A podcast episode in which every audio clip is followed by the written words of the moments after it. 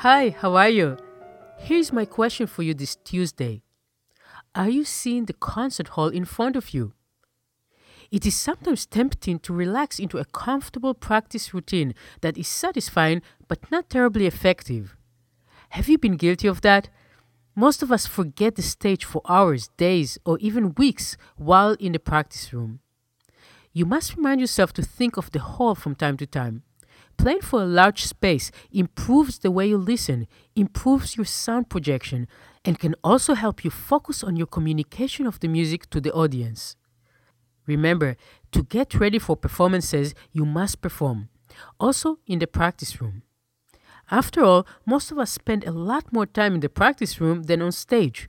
We must have the reality of the whole in mind for each piece we prepare. I'm pianist Yael Weiss from classicalminutes.com. I'll see you tomorrow. In the meantime, have a great day with music.